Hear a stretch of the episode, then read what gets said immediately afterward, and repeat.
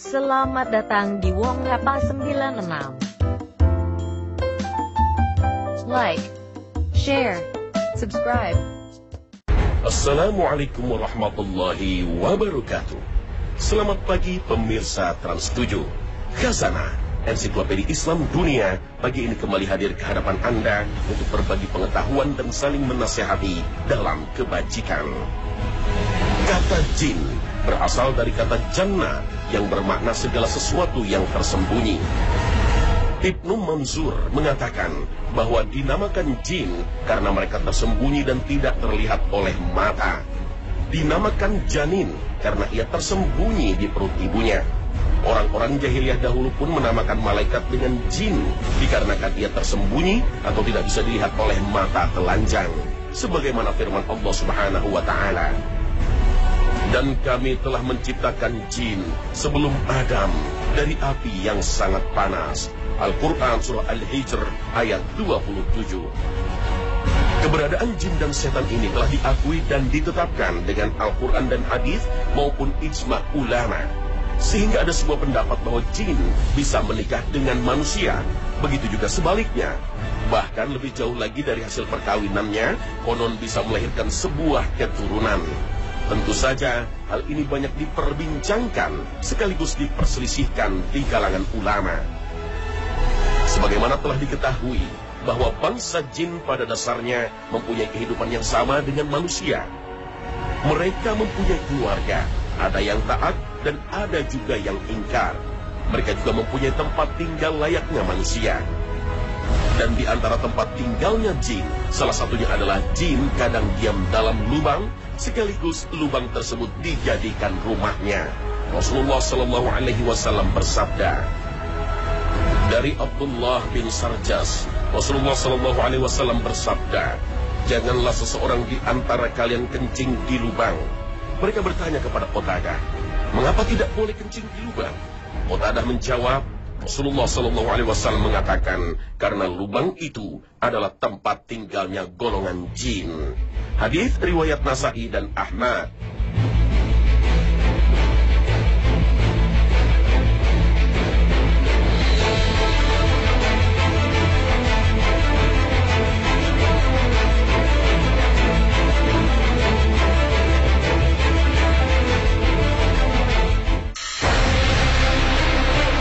Sebelum Nabi Adam turun ke bumi, diceritakan bahwa yang pertama kali menempati bumi ini adalah bangsa jin yang dikelompokkan menjadi Abal Jan dan Banu Jan. Dua kelompok ini terus-menerus bertempur dan tidak pernah bersahabat. Kemudian malaikat bertanya kepada Allah Subhanahu wa taala, "Apakah Allah akan membuat seorang khalifah yang saling menumpahkan darah?" Maka Allah memerintahkan kepada Azazil sebagai pemimpin para malaikat untuk menaklukkan Abal Jan dan Janul Jan di bumi ini. Kemudian setelah ditaklukkan akhirnya Allah menciptakan Nabi Adam. Para ulama sepakat bahwa jin atau setan berasal dari satu nenek moyang yang bernama Iblis. Sedangkan nama lain dari jin atau setan adalah Azazil. Sebagaimana yang disabdakan Rasulullah Sallallahu Alaihi Wasallam. Diriwayatkan oleh Al-Baihaqi dan Ibnu Abi Hatim dari Ibnu Abbas bahwasanya Rasulullah Sallallahu Alaihi Wasallam bersabda, Dahulu iblis namanya adalah Azazil. Dia termasuk dari malaikat-malaikat yang paling mulia yang memiliki empat sayap. Kemudian dia durhaka setelah itu. Malaikat diciptakan Allah Subhanahu wa taala dari cahaya dan ditiupkan kepada malaikat ruh dan akal. Akan tetapi malaikat tidak diberi syahwat. Karena itu malaikat tidak makan, tidak minum, tidak beristri dan tidak juga tidur. Hidup malaikat hanya semata-mata melaksanakan perintah Allah Subhanahu wa taala dan senantiasa taat kepada Allah. Sedangkan Banu Jan diciptakan Allah dari api. Mereka makan, mereka minum, mereka mempunyai istri serta mempunyai keturunan layaknya manusia. Namun pada prosesnya, Banu Jan yang lebih awal diciptakan oleh Allah berbuat sombong dan sekaligus membangkang terhadap perintah Allah Subhanahu wa taala. Mereka tidak mau bersujud kepada Adam, sekalipun semua malaikat sujud kepada Adam sebagai bentuk penghormatan. Sebagaimana yang diceritakan Allah dalam salah satu firman-Nya. Allah bertanya pada iblis, Apakah yang menghalangimu untuk bersujud kepada Adam alaihissalam di waktu aku menyuruhmu? Iblis menjawab, saya lebih baik dari Adam. Engkau menciptakan aku dari api, sedang dia Adam engkau ciptakan dari tanah. Maka Allah subhanahu wa ta'ala mengeluarkan iblis dari surga. Al-Quran Surah Al-A'raf ayat 13. Sesudah iblis dikeluarkan Allah dari surga, maka iblis meminta kepada Allah agar umurnya dipanjangkan hingga datangnya hari kiamat. Iblis mengancam kepada Nabi Adam dan anak cucunya. Mereka akan dibujuk supaya sesat dari jalan Allah yang benar hingga tidak ada yang taat mengikuti perintah Allah Subhanahu wa taala. Inilah wujud ketaatan yang Allah minta dari semua ciptaannya. Perintah Allah Subhanahu wa taala. Inilah wujud ketaatan yang Allah minta dari semua ciptaannya. Apabila Allah sudah tetapkan, maka taatilah. Walaupun ketetapan itu bisa jadi bertentangan dengan kemauan kita. Itulah sejatinya iblis yang tidak terima karena diciptakannya manusia yang kemudian dimuliakan Allah padahal hanya terbuat dari tanah.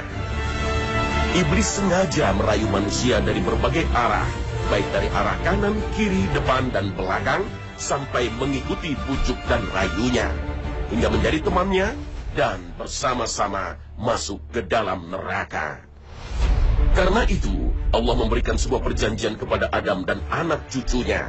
Siapa yang mengikuti tingkah laku iblis, maka dia menjadi temannya dan nantinya akan aku masukkan ke dalam neraka, tempat iblis dan teman-temannya.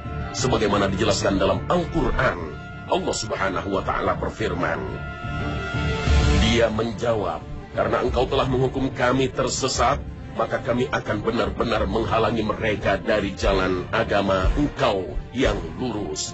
Al-Quran Surah Al-A'raf ayat 16 Maka berhati-hatilah dengan golongan Banul Jan dan Abal Jan, jin iblis yang terkutuk, beserta anak cucunya yang akan menggoda kita ke dalam neraka.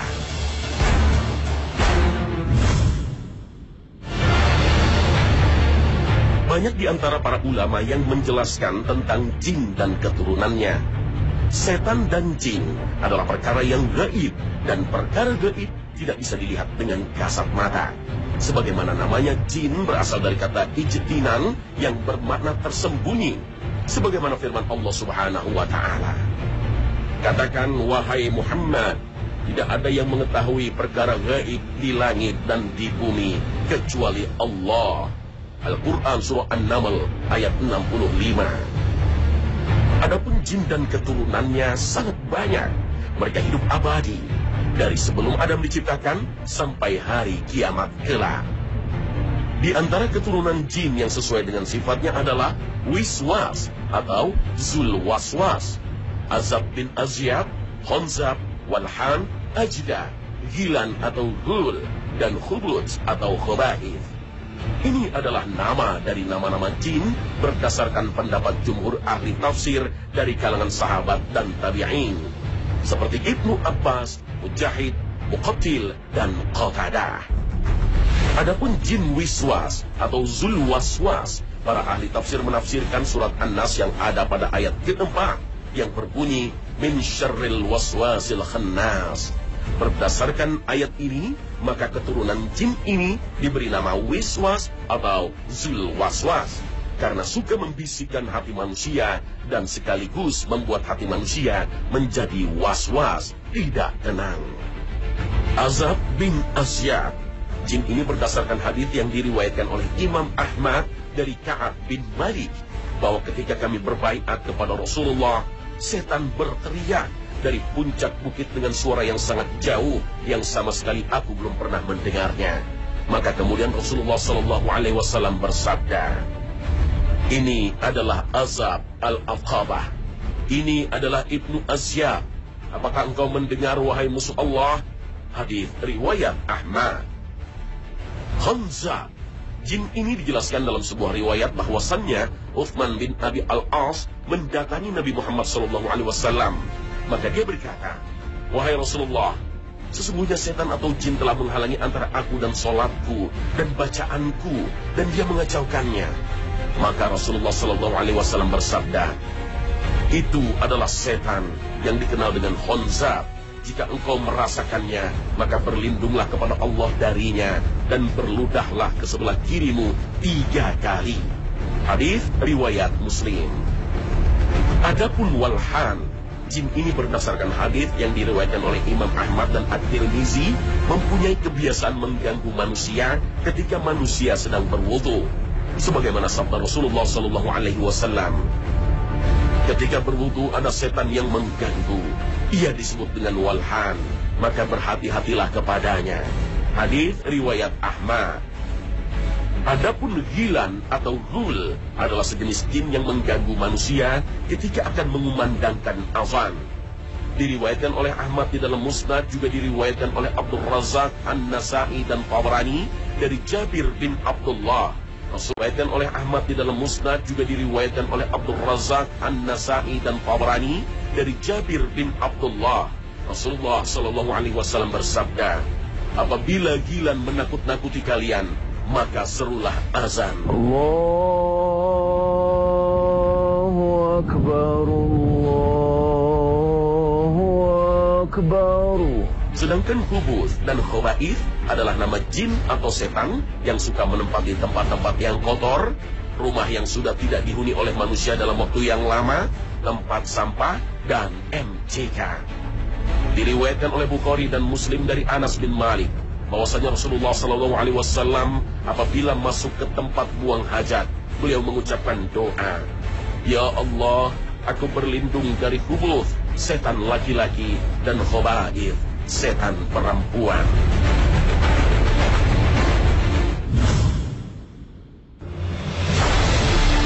Mengenai pernikahan manusia dengan jin, kita pernah mendengar mitos semacam ini dari cerita-cerita lama. Namun bagaimana pernikahan manusia dengan jin bisa berlangsung? Dua makhluk beda jenis? Jin merasuki manusia bisa jadi dengan dorongan syahwat, hawa nafsu, atau jatuh cinta, sebagaimana yang terjadi antara manusia dengan manusia lainnya. Bisa jadi juga karena paksaan, sihir, santet, atau perintah sang dukun. Dan terkadang pernikahan ini sampai melahirkan anak. Hal ini banyak terjadi dan sudah diketahui secara umum. Sungguh, para ulama telah menyebutkan dan membicarakan masalah ini, dan kebanyakan ulama memakruhkan pernikahan ini. Dan terdapat riwayat dari Imam Malik radhiyallahu an bahwa beliau membolehkan pernikahan manusia dengan jin. Akan tetapi beliau memakruhkannya karena khawatir perempuan-perempuan yang hamil sebab zina mengaku-ngaku bahwa kehamilannya itu dari jin. Fatwa Ibnu Hajar Al-Haythami Sedangkan di kalangan mazhab syafi'i terjadi perbedaan pendapat. Ada yang memakruhkan dan ada juga yang melarang. Di antara yang melarang pernikahan manusia dengan jin adalah Imam Al-Barij dan Ibnu Yunus. Mereka beralasan adanya perbedaan jenis antara bangsa jin dan manusia. Ini artinya manusia hanya boleh menikah dengan manusia saja. Sebagaimana firman Allah subhanahu wa ta'ala. Allah menjadikan bagi kamu istri-istri dari jenis kamu sendiri. Al-Quran Surah An-Nahl ayat 72. Sedangkan Imam Ahmad bin Hambal melarang dengan keras bahwa tidak ada pernikahan antara jin dan manusia. Begitu juga sebaliknya. Imam Ahmad beralasan kepada sebuah ayat dari Al-Quran sebagaimana firmannya.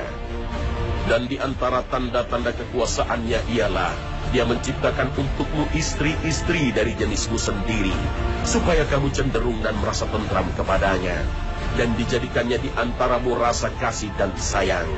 Sesungguhnya pada yang demikian itu benar-benar terdapat tanda-tanda bagi kaum yang berfikir.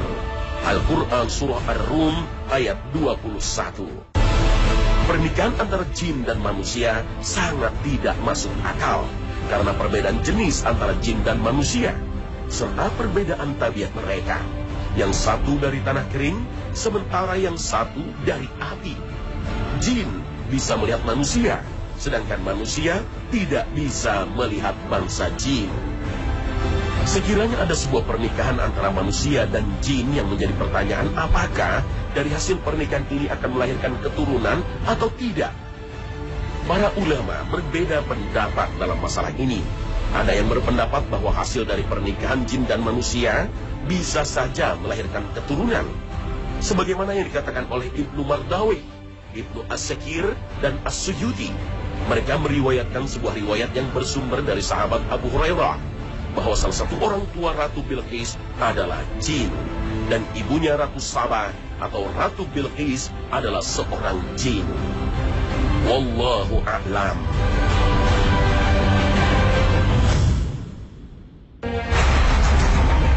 Kita semua pasti pernah mendengar mengenai cerita orang-orang yang mengaku pernah melihat jin, hantu, dan lain sebagainya. Benarkah mereka yang mengaku pernah melihat jin atau hantu benar-benar melihat? Kata hantu sering merujuk kepada arwah atau roh orang yang telah meninggal. Namun, ada juga yang mengatakan kalau sebenarnya hantu adalah jin atau setan yang hendak menggoyang keimanan seseorang, sehingga orang itu menjadi musyrik. Tentang permasalahan ini, Allah Azza wa Jalla berfirman, Sesungguhnya ia dan pengikut syirik. Tentang permasalahan ini, Allah Azza wa Jalla berfirman, Sesungguhnya ia dan pengikut-pengikutnya melihat kamu dari suatu tempat yang kamu tidak bisa melihat mereka. Al-Quran Surah Al-A'raf ayat 27 Berkaitan dengan ayat ini, Imam Al-Qurtubi mengatakan bahwa makna qabiluhu adalah bala tentara jin. Sedangkan Mujahid berkata mereka itu adalah para jin dan setan-setan serta keturunannya.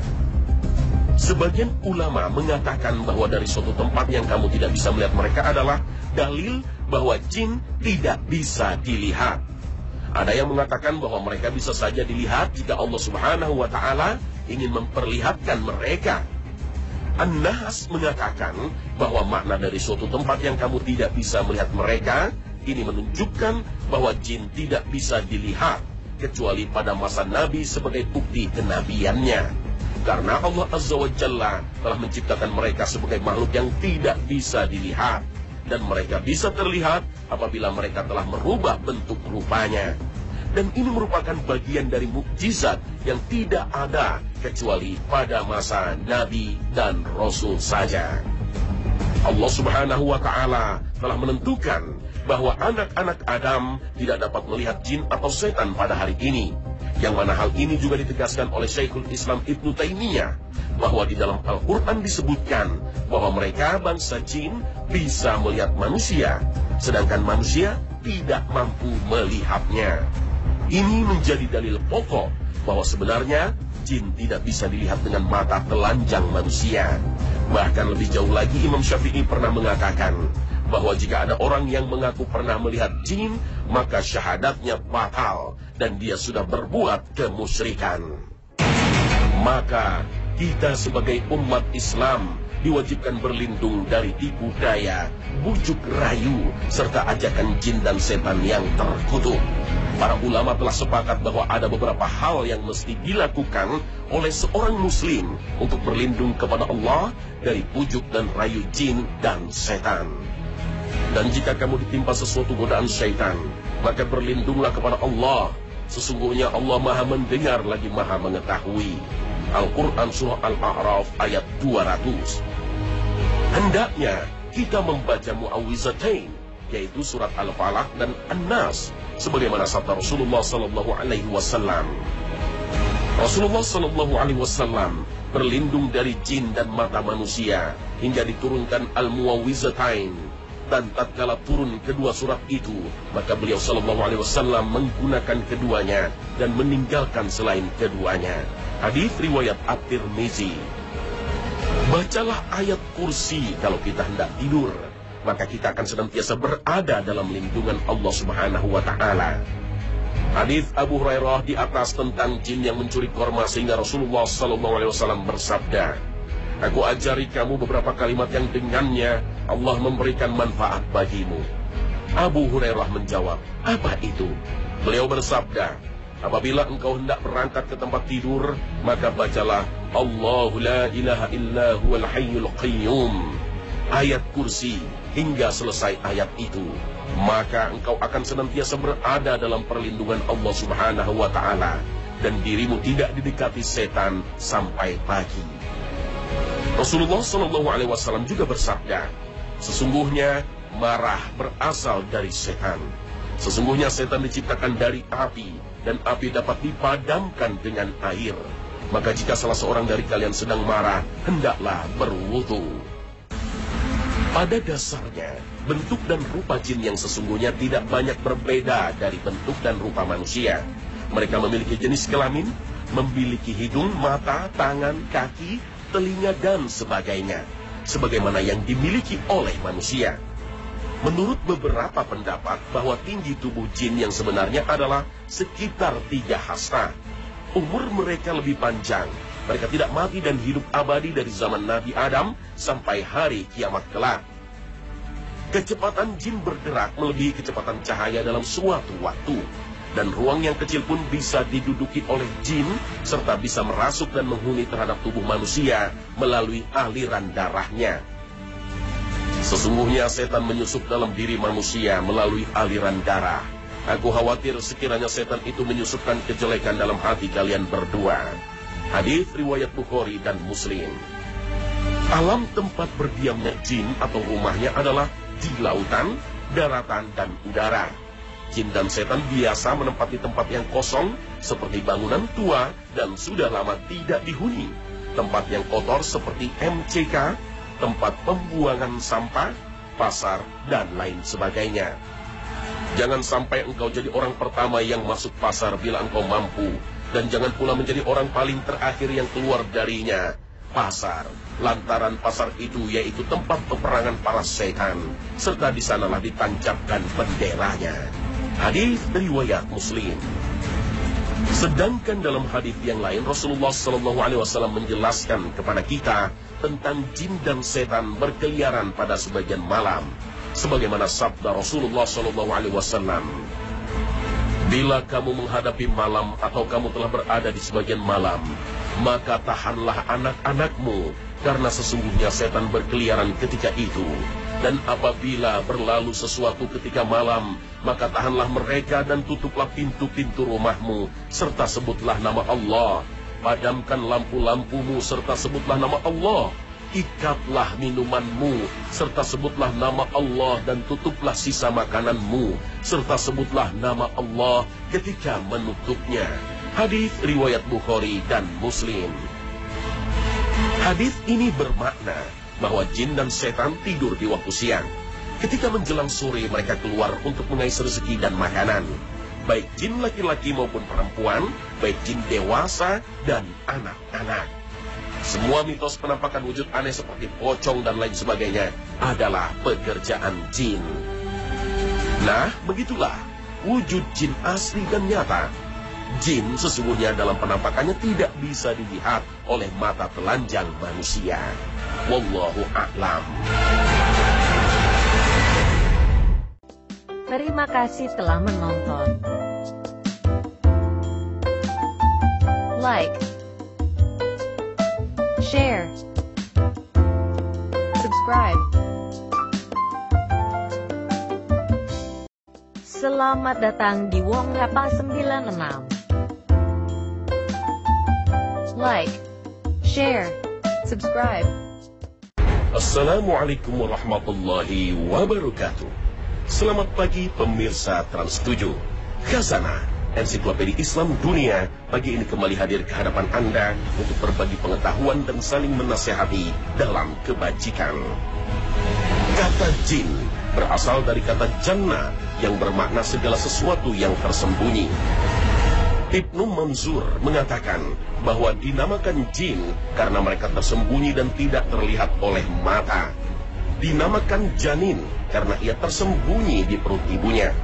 Orang-orang jahiliyah dahulu pun menamakan malaikat dengan jin dikarenakan ia tersembunyi atau tidak bisa dilihat oleh mata telanjang. Sebagaimana firman Allah Subhanahu wa taala. Dan kami telah menciptakan jin sebelum Adam dari api yang sangat panas. Al-Quran Surah Al-Hijr ayat 27. Keberadaan jin dan setan ini telah diakui dan ditetapkan dengan Al-Quran dan hadis maupun ijma ulama. Sehingga ada sebuah pendapat bahwa jin bisa menikah dengan manusia. Begitu juga sebaliknya. Bahkan lebih jauh lagi dari hasil perkawinannya, konon bisa melahirkan sebuah keturunan. Tentu saja, hal ini banyak diperbincangkan sekaligus diperselisihkan di kalangan ulama. Sebagaimana telah diketahui bahwa bangsa jin pada dasarnya mempunyai kehidupan yang sama dengan manusia. Mereka mempunyai keluarga, ada yang taat dan ada juga yang ingkar. Mereka juga mempunyai tempat tinggal layaknya manusia. Dan di antara tempat tinggalnya jin, salah satunya adalah jin kadang diam dalam lubang, sekaligus lubang tersebut dijadikan rumahnya. Rasulullah Shallallahu Alaihi Wasallam bersabda dari Abdullah bin Sarjas, Rasulullah Shallallahu Alaihi Wasallam bersabda, janganlah seseorang di antara kalian kencing di lubang. Mereka bertanya kepada Qatadah, mengapa tidak boleh kencing di lubang? Qatadah menjawab, Rasulullah Shallallahu Alaihi Wasallam mengatakan karena lubang itu adalah tempat tinggalnya golongan jin. Hadis riwayat Nasai dan Ahmad.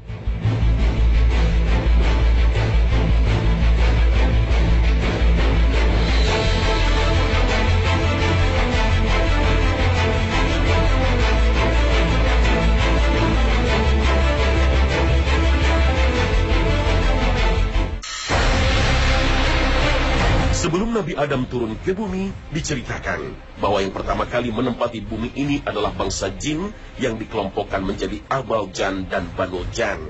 Dua kelompok ini terus-menerus bertempur dan tidak pernah bersahabat. Kemudian malaikat bertanya kepada Allah Subhanahu wa taala, "Apakah Allah akan membuat seorang khalifah yang saling menumpahkan darah?" Maka Allah memerintahkan kepada Azazil sebagai pemimpin para malaikat untuk menaklukkan Abal Jan dan Janul Jan di bumi ini. Kemudian setelah ditaklukkan akhirnya Allah menciptakan Nabi Adam. Para ulama sepakat bahwa jin atau setan berasal dari satu nenek moyang yang bernama iblis. Sedangkan nama lain dari jin atau setan adalah Azazil, sebagaimana yang disabdakan Rasulullah Shallallahu Alaihi Wasallam. Diriwayatkan oleh Al Baihaqi dan Ibnu Abi Hatim dari Ibnu Abbas bahwasanya Rasulullah Wasallam bersabda, Dahulu iblis namanya adalah Azazil. Dia termasuk dari malaikat-malaikat yang paling mulia yang memiliki empat sayap. Kemudian dia durhaka setelah itu.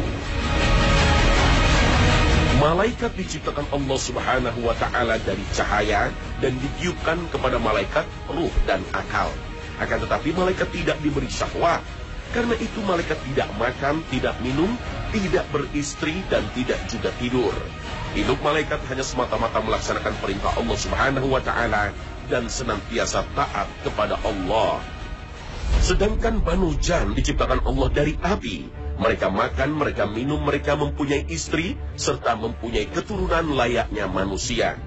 Namun pada prosesnya, Banu Jan yang lebih awal diciptakan oleh Allah berbuat sombong dan sekaligus membangkang terhadap perintah Allah Subhanahu wa taala. Mereka tidak mau bersujud kepada Adam, sekalipun semua malaikat sujud kepada Adam sebagai bentuk penghormatan. Sebagaimana yang diceritakan Allah dalam salah satu firman-Nya. Allah bertanya pada iblis, apakah yang menghalangimu untuk bersujud kepada Adam alaihissalam di waktu aku menyuruhmu? Iblis menjawab, saya lebih baik dari Adam. Engkau menciptakan aku dari api, sedang dia Adam engkau ciptakan dari tanah. Maka Allah subhanahu wa ta'ala mengeluarkan iblis dari surga. Al-Quran Surah Al-A'raf ayat 13. Sesudah iblis dikeluarkan Allah dari surga, maka iblis meminta kepada Allah agar umurnya dipanjangkan hingga datangnya hari kiamat. Iblis mengancam kepada Nabi Adam dan anak cucunya.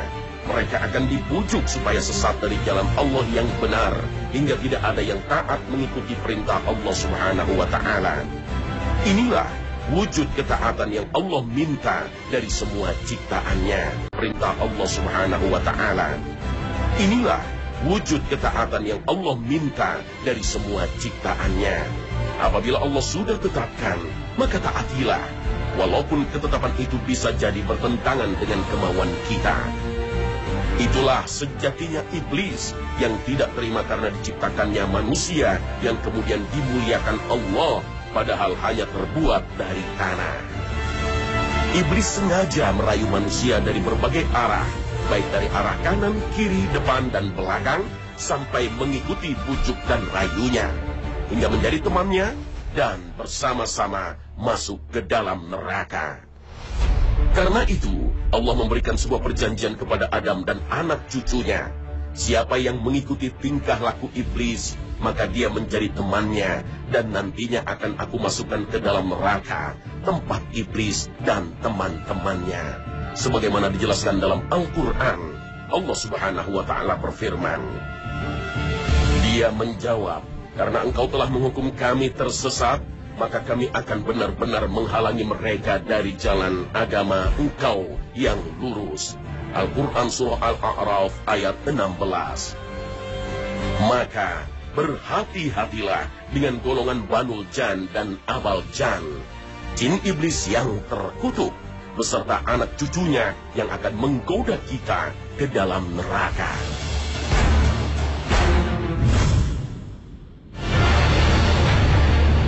Banyak di antara para ulama yang menjelaskan tentang jin dan keturunannya. Setan dan jin adalah perkara yang gaib dan perkara gaib tidak bisa dilihat dengan kasat mata. Sebagaimana namanya jin berasal dari kata ijtinan yang bermakna tersembunyi. Sebagaimana firman Allah Subhanahu wa taala. Katakan wahai Muhammad, tidak ada yang mengetahui perkara gaib di langit dan di bumi kecuali Allah. Al-Quran Surah An-Naml ayat 65. Adapun jin dan keturunannya sangat banyak. Mereka hidup abadi dari sebelum Adam diciptakan sampai hari kiamat kelak. Di antara keturunan jin yang sesuai dengan sifatnya adalah Wiswas atau Zulwaswas, Azab bin Azyab, Honzab, Walhan, Ajda, Gilan atau Hul, dan Khubut atau Khobaith. Ini adalah nama dari nama-nama jin berdasarkan pendapat jumhur ahli tafsir dari kalangan sahabat dan tabi'in. Seperti Ibnu Abbas, Mujahid, Muqatil, dan Qatadah. Adapun jin wiswas atau zulwaswas, para ahli tafsir menafsirkan surat An-Nas yang ada pada ayat keempat yang berbunyi min syarril waswasil khannas Berdasarkan ayat ini, maka keturunan jin ini diberi nama Wiswas atau Zulwaswas. Karena suka membisikkan hati manusia dan sekaligus membuat hati manusia menjadi was-was, tidak tenang. Azab bin Asyad. Jin ini berdasarkan hadis yang diriwayatkan oleh Imam Ahmad dari Ka'ab bin Malik bahwa ketika kami berbaiat kepada Rasulullah, setan berteriak dari puncak bukit dengan suara yang sangat jauh yang sama sekali aku belum pernah mendengarnya. Maka kemudian Rasulullah Shallallahu Alaihi Wasallam bersabda, ini adalah azab al-aqabah. Ini adalah ibnu Azyab. Apakah engkau mendengar wahai musuh Allah? Hadis riwayat Ahmad. Hamzah Jin ini dijelaskan dalam sebuah riwayat bahwasannya Uthman bin Abi Al-As mendatangi Nabi Muhammad SAW maka dia berkata, Wahai Rasulullah, sesungguhnya setan atau jin telah menghalangi antara aku dan solatku dan bacaanku dan dia mengacaukannya. Maka Rasulullah Shallallahu Alaihi Wasallam bersabda, itu adalah setan yang dikenal dengan Honzab. Jika engkau merasakannya, maka berlindunglah kepada Allah darinya dan berludahlah ke sebelah kirimu tiga kali. Hadis riwayat Muslim. Adapun walhan Jin ini berdasarkan hadis yang diriwayatkan oleh Imam Ahmad dan At-Tirmizi mempunyai kebiasaan mengganggu manusia ketika manusia sedang berwudu. Sebagaimana sabda Rasulullah Sallallahu Alaihi Wasallam, ketika berwudu ada setan yang mengganggu. Ia disebut dengan walhan, maka berhati-hatilah kepadanya. Hadis riwayat Ahmad. Adapun gilan atau hul adalah sejenis jin yang mengganggu manusia ketika akan mengumandangkan azan. Diriwayatkan oleh Ahmad di dalam Musnad juga diriwayatkan oleh Abdul Razak An-Nasai dan Tabrani dari Jabir bin Abdullah. Diriwayatkan oleh Ahmad di dalam Musnad juga diriwayatkan oleh Abdul Razak, An-Nasai dan Tabrani dari Jabir bin Abdullah. Rasulullah Shallallahu alaihi wasallam bersabda, "Apabila gilan menakut-nakuti kalian, maka serulah azan." Allahu akbar. Allahu akbar. Sedangkan kubus dan khobaif adalah nama jin atau setan yang suka menempati tempat-tempat yang kotor, rumah yang sudah tidak dihuni oleh manusia dalam waktu yang lama, tempat sampah, dan MCK. Diriwayatkan oleh Bukhari dan Muslim dari Anas bin Malik bahwasanya Rasulullah Shallallahu Alaihi Wasallam apabila masuk ke tempat buang hajat, beliau mengucapkan doa, Ya Allah, aku berlindung dari hubus, setan laki-laki, dan khobaith, setan perempuan.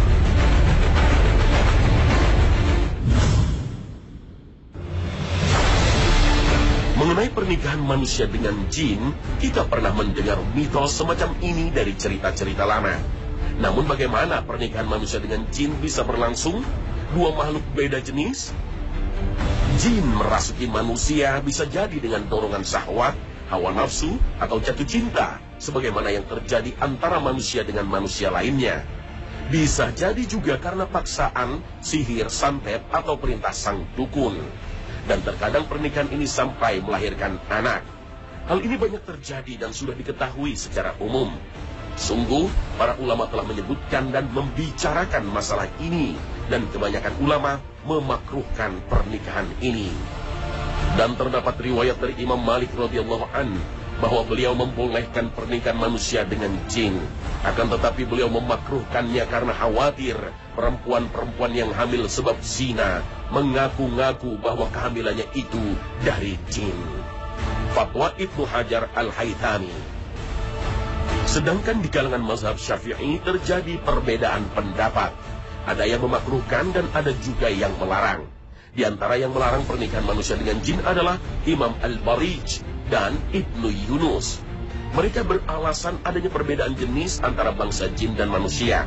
Ini artinya manusia hanya boleh menikah dengan manusia saja. Sebagaimana firman Allah Subhanahu wa taala. Allah menjadikan bagi kamu istri-istri dari jenis kamu sendiri. Al-Quran Surah An-Nahl ayat 72. Sedangkan Imam Ahmad bin Hambal melarang dengan keras bahwa tidak ada pernikahan antara jin dan manusia. Begitu juga sebaliknya. Imam Ahmad beralasan kepada sebuah ayat dari Al-Quran sebagaimana firmannya. Dan di antara tanda-tanda kekuasaannya ialah dia menciptakan untukmu istri-istri dari jenismu sendiri, supaya kamu cenderung dan merasa tentram kepadanya, dan dijadikannya di antaramu rasa kasih dan sayang. Sesungguhnya pada yang demikian itu benar-benar terdapat tanda-tanda bagi kaum yang berfikir. Al-Quran Surah Ar-Rum ayat 21 Pernikahan antara jin dan manusia sangat tidak masuk akal karena perbedaan jenis antara jin dan manusia serta perbedaan tabiat mereka. Yang satu dari tanah kering, sementara yang satu dari api. Jin bisa melihat manusia, sedangkan manusia tidak bisa melihat bangsa jin. Sekiranya ada sebuah pernikahan antara manusia dan jin yang menjadi pertanyaan apakah dari hasil pernikahan ini akan melahirkan keturunan atau tidak? Para ulama berbeda pendapat dalam masalah ini. Ada yang berpendapat bahwa hasil dari pernikahan jin dan manusia bisa saja melahirkan keturunan. Sebagaimana yang dikatakan oleh Ibnu Mardawi, Ibnu As-Sakir, dan As-Suyuti. Mereka meriwayatkan sebuah riwayat yang bersumber dari sahabat Abu Hurairah bahwa salah satu orang tua Ratu Bilqis adalah jin dan ibunya Ratu Sabah atau Ratu Bilqis adalah seorang jin. Wallahu a'lam.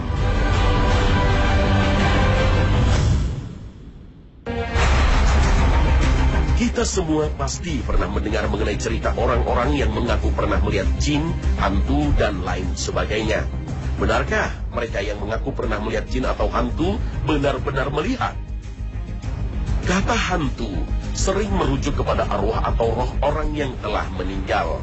Namun, ada juga yang mengatakan kalau sebenarnya hantu adalah jin atau setan yang hendak menggoyang keimanan seseorang, sehingga orang itu menjadi musyrik. Tentang permasalahan ini, Allah Azza wa Jalla berfirman, Sesungguhnya, ia dan pengikut syirik.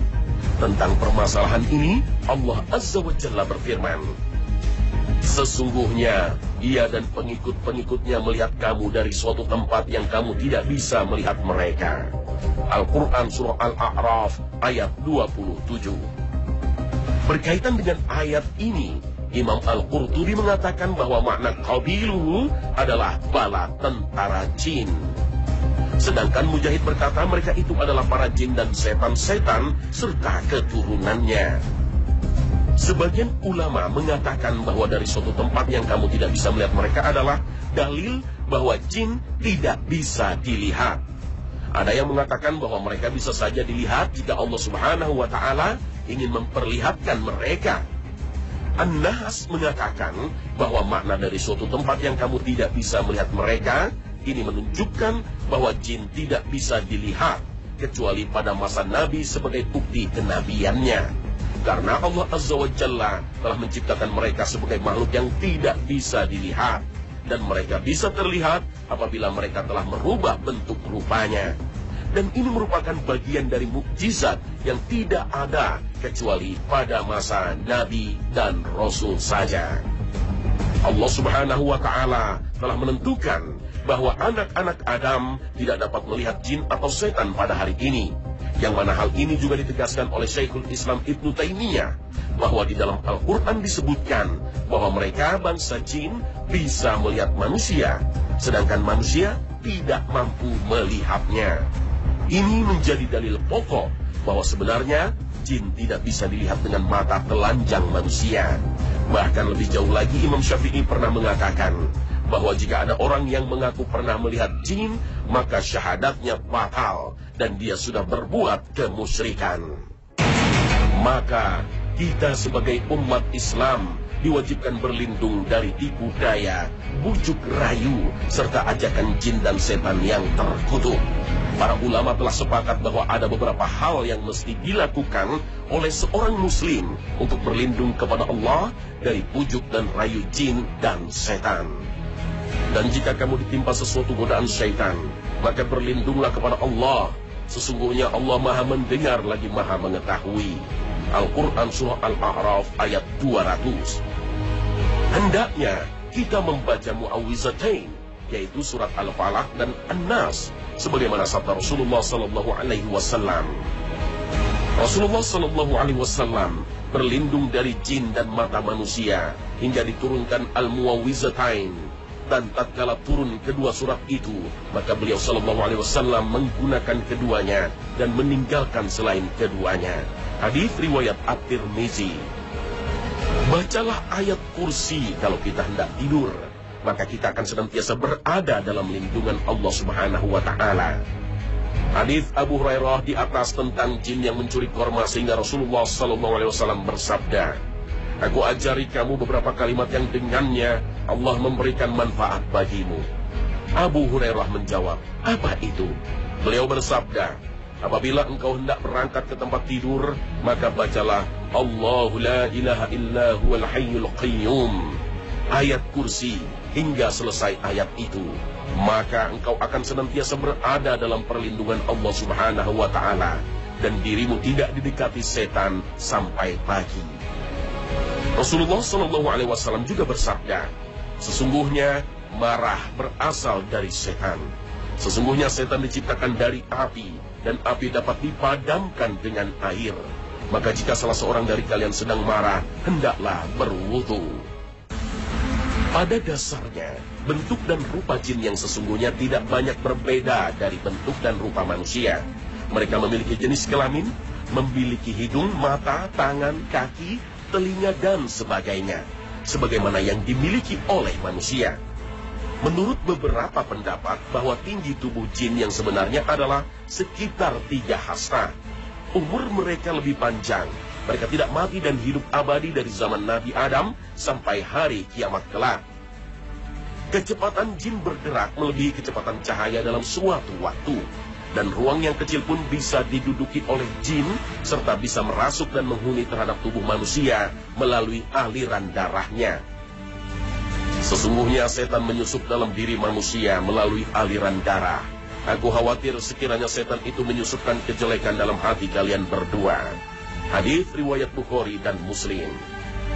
Alam tempat berdiamnya jin atau rumahnya adalah di lautan, daratan, dan udara.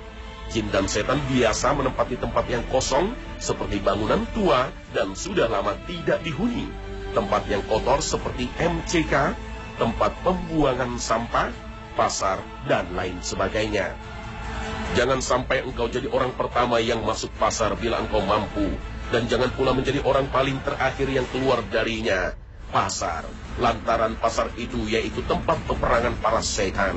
Serta di sanalah ditancapkan benderanya. Hadis riwayat Muslim. Sedangkan dalam hadis yang lain Rasulullah Shallallahu Alaihi Wasallam menjelaskan kepada kita tentang jin dan setan berkeliaran pada sebagian malam, sebagaimana sabda Rasulullah Shallallahu Alaihi Wasallam. Bila kamu menghadapi malam atau kamu telah berada di sebagian malam, maka tahanlah anak-anakmu, karena sesungguhnya setan berkeliaran ketika itu. Dan apabila berlalu sesuatu ketika malam, maka tahanlah mereka dan tutuplah pintu-pintu rumahmu, serta sebutlah nama Allah.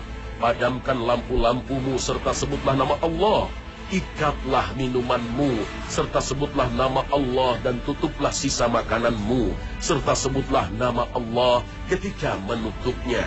Hadis riwayat Bukhari dan Muslim. Hadis ini bermakna bahwa jin dan setan tidur di waktu siang. Ketika menjelang sore mereka keluar untuk mengais rezeki dan makanan. Baik jin laki-laki maupun perempuan, baik jin dewasa dan anak-anak. Semua mitos penampakan wujud aneh seperti pocong dan lain sebagainya adalah pekerjaan jin. Nah, begitulah wujud jin asli dan nyata. Jin sesungguhnya dalam penampakannya tidak bisa dilihat oleh mata telanjang manusia. Wallahu a'lam. Terima kasih telah menonton. Like, share, subscribe.